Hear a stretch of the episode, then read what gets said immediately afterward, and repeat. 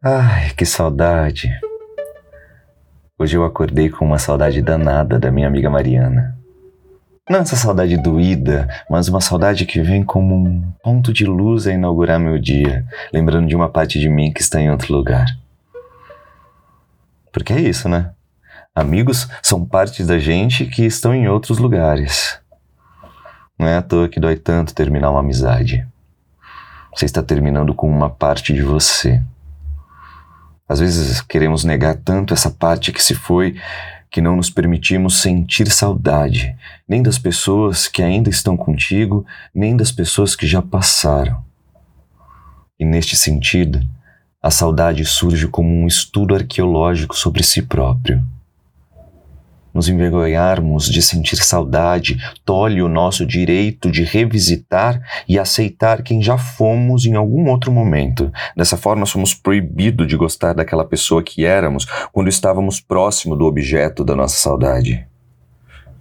Eu vou contar um negócio para você. É permitido sentir saudade.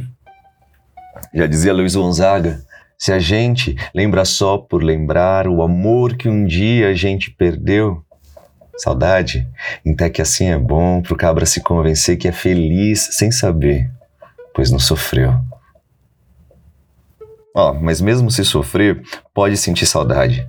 Aliás, você pode sentir tudo.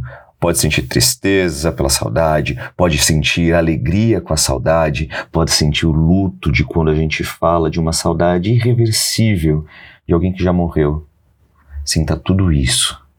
Sinta tudo como quem tira todas as roupas do guarda-roupa para fazer uma faxina geral e depois volte a guardar apenas as peças que melhor te sirvam.